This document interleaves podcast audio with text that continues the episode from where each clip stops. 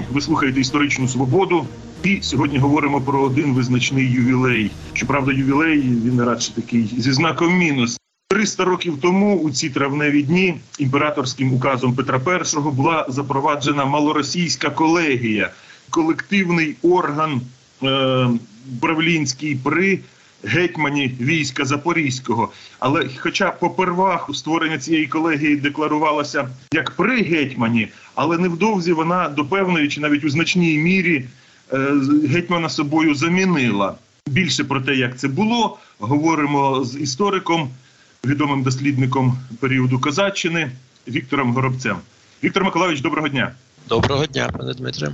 Малоросійська колегія це по своєму функціональному е, навантаженню. Це було приблизно те саме, що малоросійський приказ, який існував до неї, чи це було щось принципово інше? Взагалі, от Петро І в цю реформу який е, зміст вкладав? Якщо е, говорити про зміст, я дозволю такий ліричний відступ. Така уважна учениця, як вона сама себе називала Катерина II, е, проаналізувавши реформаторську діяльність Петра, свого часу сказала, що він сам не знав, які закони для держави потрібно запровадити.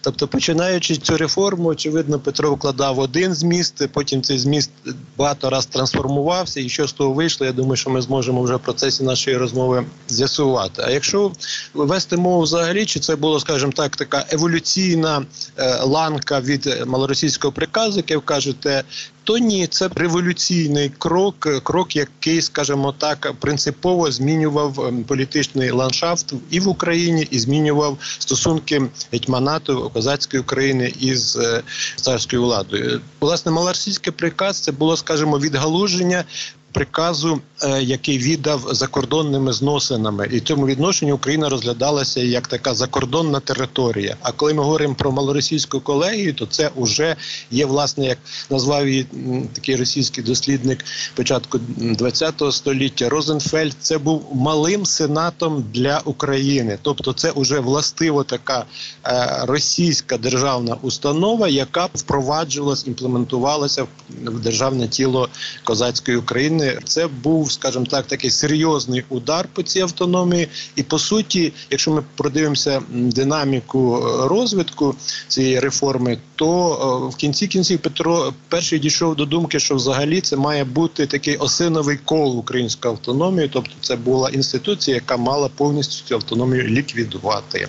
А все таки Петро е, декларував що до нього звертаються його малоросійські піддані, скаржаться на якісь проблеми, і от для вирішення цих проблем він створює малоросійську колегію. А крім декларативної частини, секретний протокол ще якийсь був до створення цього відомства. Якщо ми говоримо про взагалі, скажімо так, стиль ем, реформаторської діяльності Петра І, то е, е, можемо помітити, що там багато чого декларується із правильних речей але е, в своїй суті це е, дії, які в принципі суперечать тим деклараціям. Так само і у випадку, коли ми говоримо про колегію для України, в маніфесті до українського народу і власне в грамоті до Івана Скоропадського, так він апелював до того, що ось є до нього багато звернень.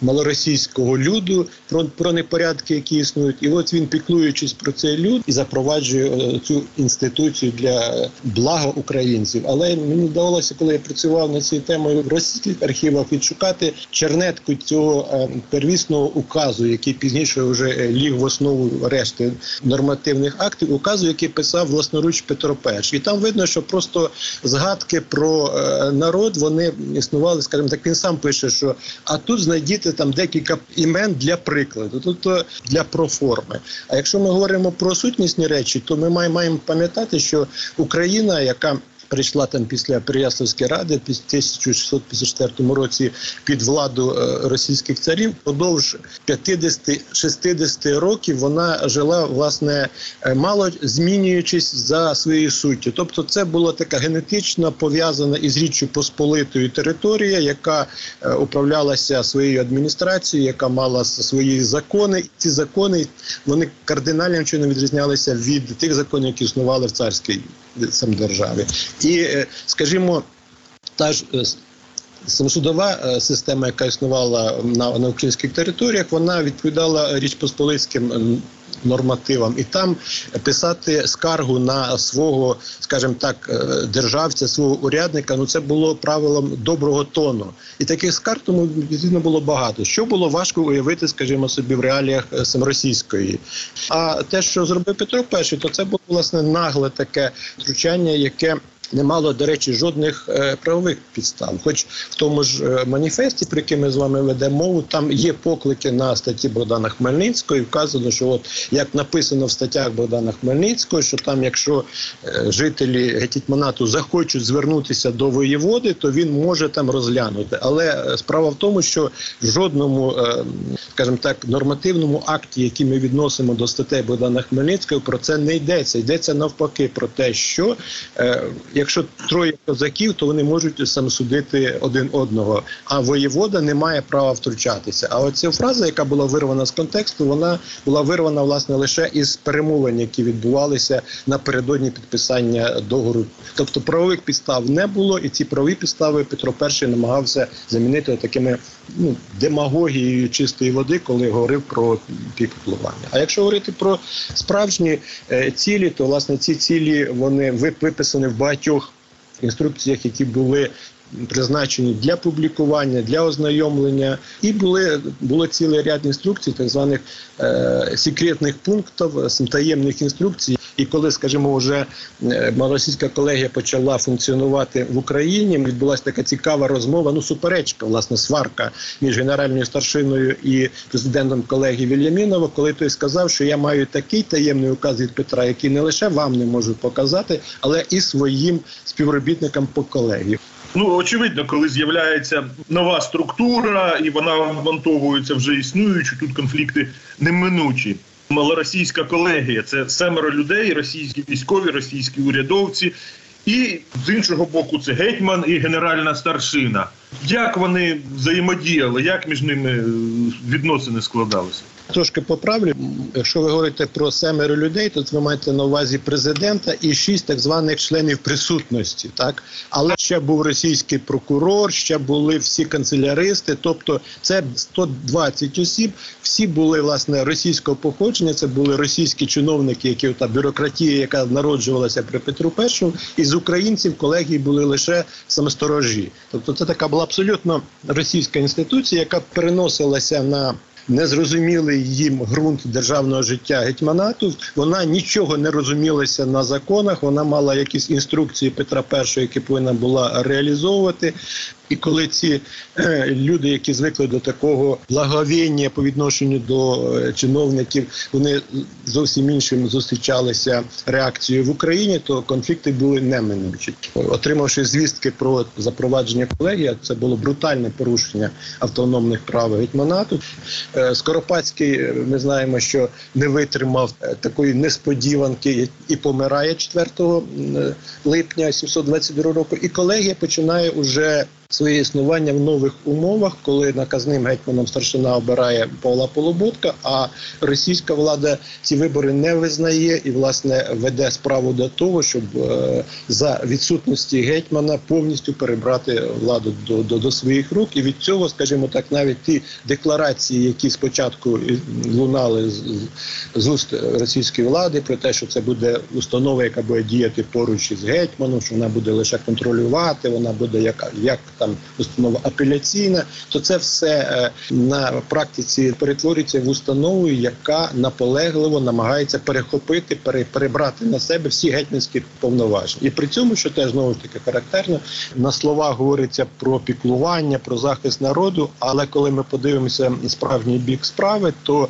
головною такою функцією, яку Малоросійська колегія намагалася реалізувати в Україні, це було завдання Петра І з'ясувати, які податки збираються в Україні, з кого збираються, розширити ці податки і залучити ці всі податки до царської скарбниці. Бо знову ж таки бачу такий е, парадокс, який власне очевидно не кожен е, хто професійно займається цією темою, розуміє. Але, скажімо так, після входження України до складу Російської держави чи перехід під протекцію російського царя, українські фінанси вони залишалися в Україні, попри те, що в статтях Богдана Хмельницького було записано, що вони мали надходити до царської скарбниці, але ані Богдан цього не робив, ані ані його наступник. І от тепер Петро І, який гостро потребував е, ресурсів, от це завдання ставить головне. Ми розуміємо, що це великі проблеми для населення. Мені здається, при Брюховецькому гетьмані був казус, коли податки збирали московські воєводи, і це потім мало такі погані наслідки, що відіграли назад. Півроку так і закінчилось дуже плачевно. Помирає Скоропадський, потім е, арештовують і помирає вже в Санкт-Петербурзі гетьман, наказний гетьман Полуботок. Ну то як оце співіснувало з одного боку малоросійська колегія, а з іншого боку генеральна старшина? Як це взаємодіяло між собою? Це було двовладдя. Можемо говорити про двовладдя лише, скажімо так, на початковому етапі, коли існує малоросійська колегія і існує е, наказний гетьман Полуботок і генеральна старшина. Оце з осені 722 до весни 723 року існує в Україні таке двовладдя, коли е, укази там колегії, вона її узгоджує із генеральною старшиною. Коли генеральна старшина без візії колегії не може також відправити якесь своє розпорядження.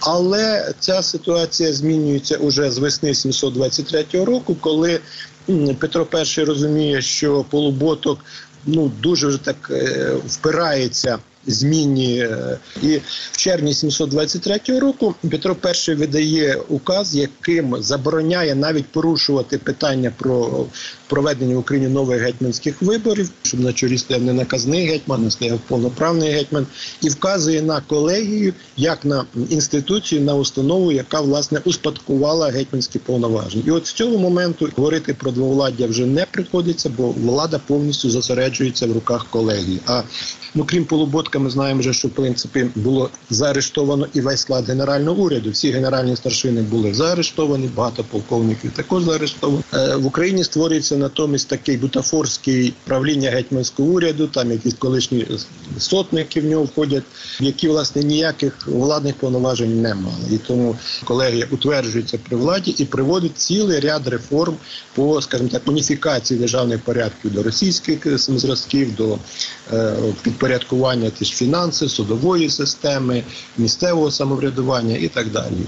І Свого часу я досліджував фінансову діяльність колегії, і, скажімо так, якщо порівнювати 722-724 роком, то податків було збільшено там втричі. А якщо говорити про е, витратні статті, якщо, наприклад, раніше там 100% всі кошти йшли на утримання української адміністрації, українського найманого війська, то тепер фактично на українські потреби там менше одного відсотка йшло, а то решта йшло на потреби е, царської скарбниці. І чому ж через якихось п'ять років скасовують е, малоросійську колегію і знову відновлюють посаду гетьмана? Ну, саме просте пояснення, яке можна знайти, і власне яке зараз намагаються провадити російські історики, то це е, в особі князя Меншикова, такого злого генія України, який значною мірою спровокував на початку 18 століття виступ гетьмана Мазепи. Меншиков е, війшов в такий гострий конфлікт, який в основі своїй мав е, майновий інтерес князя із президентом колегії із Вільяміною. І тому це власне його був такий приватний шкурний інтерес розвалити колегію. Але це дуже просте пояснення. Насправді про що йдеться? Е, Петро І це такий більшовик е, на, троні, і те, що писав свого часу Пушкін, що він там як там уздой железної Росію подняв на диби, але в такому положенні очевидно довго не можна було. Протриматися, і це дало про себе знати, коли перший російський імператор помирає. Відразу його наступниця Катерина І на засідання там таємної ради ставить питання про те, що потрібно робити щось для. Е, приласкання е, тамошнього малоросійського народу до цього підштовхувала, скажімо, як внутрішня опозиція в Україні, тому що малоросійська колегія не була настільки ефективною, її діяльність в Україні не була настільки ефективною, як це могло здатися лише по фінансовим відомостям. Багато було невдоволених, багато було непорядків. Чому це було небезпечно? Тому що е, в черговий раз на горизонті замаляріла перспектива війни Російської імперії із Туреччиною, і в цьому відношенні Україна ставала, е, ну скажімо так, місцем майбутнього, якщо не фронту, то то найближчого тилу І на території Туреччини перебували е, ті запорозькі козаки, яких Петро І свого часу вижив із України. Ну і власне потрібно було думати про реакцію козацтва тут на е, українських теренах. Крім того, е, в цей час є такий діяч державний український, як Пилип Орлик, який в цей час перебуває в Європі, проводить дуже активну діяльність. Він в цей час зближується із членами так званої Ганноверської коаліції. Туди входила там і Франція, Англія, Голландія, Прусія і ті держави, які е, відверто, скажімо так, їх дратувала та активність, надмірна активність Росії в Європі, яка була готова е, з цією активністю щось робити, і в цьому відношенні Пилип Орлик намагається вмонтувати українське питання в порядок денний оцієї коаліції Гановерської принципі, взагалі загальна неспроможність Росії продовжити отой темп надмірно радикальних реформ провокує е, серію контрреформ. І ось в серії цих контрреформ якраз е, ліквідація е, малоросійської колегії і відновлення гетьманату воно виглядало цілком логічно. Потім Катерина II повернулася до цього експерименту і запровадила другу малоросійську колегію. Ну, в принципі, вона ж ставила ту саму мету інтегрувати військо Запорізьке Україну в імперію. Так, але вона винесла е, уроки з того і власне зробила все для того, аби е, не провокувати конфлікт, який провокувала перша молодська колегія. І Вона поставила е, людину на чолі другої колегії, яка зуміла налагодити стосунки із елітою козацькою елітою. Ну і знову ж таки часи змінились. Імперії вдалося перетягти на свій бік дуже багато представників козацької самостаршини, посулити їм певні соціальні привілеї. І е, якщо ми подивимося на на існування другої колегії, то вона не поспішала радикально вводити якісь нововведення. Козацьку державу часто називають гетьманщина чи гетьманат. Це очевидно по аналогії там, де цар, там царство, де король королівство, де герцог герцогство. А наскільки от для козацької держави посада гетьмана була ключовою? А без гетьманина гетьманщина, наскільки вона була життєспроможною? Справді особа гетьмана вона персоніфікувала оцю е, конструкцію державну, і тому особа гетьмана була справді дуже важливою. Хоча е, в такі класичні часи важливою була також і Генеральна Рада, бо це в принципі колективна думка всього війська була. Але в будь-якому разі гетьман мав е, думку війська, мав реалізовувати, і роль гетьмана була важливою, тому що власне це державна державне утворення, яке повторює модель війська, так коли е, гетьман на чолі держави і на чолі війська, коли полковник очолює і підрозділ, і очолює територію, і, і російська влада прекрасно це розуміла, тому що ми бачимо в 1727 році Петро II дозволяє проведення виборів. До влади приходить Данило Апостол, але після смерті Данила Апостола е, гетьманські вибори знову були заборонені. Російська влада прекрасно розуміла, що це якраз можливість за відсутності діяльності гетьмана проводити повільні е, зміни, нівелювати той автономний статус, і так воно власне і відбувалося. Бо знову ж таки, повертаючись до вашого питання, чому Катерина II була більш успішна ніж Петро І, тому що е, після Данила Апостола знову ж таки були десятиліття безгетьманського існування, коли конструкція та розмивалася, коли замість там е, відданості і заслуг перед військом запорозьким впроваджується, скажімо так, вірність е, імператору як сама вища е, цінність. З огляду на ті події, що відбуваються зараз, я би хотів провести одну аналогію. Чи можна сказати, що перша малоросійська колегія це була така жорстка окупаційна адміністрація? А друга малоросійська колегія це така м'яка окупаційна адміністрація із широким залученням місцевих елементів. Ну, власне, власне, так. Власне, так. Це був е, Якщо ми говоримо про першу колегію, то це був такий е, експеримент, який відповідав духу і настроям Петра І, який хотів таким кавалерійським наскоком зробити кардинальні зміни. А потім російська влада е, відмовилася від е, намірів щось кардинально змінювати. Тут взяли паузу там 40 років, але таки повернулися до того, що було задумано Петром.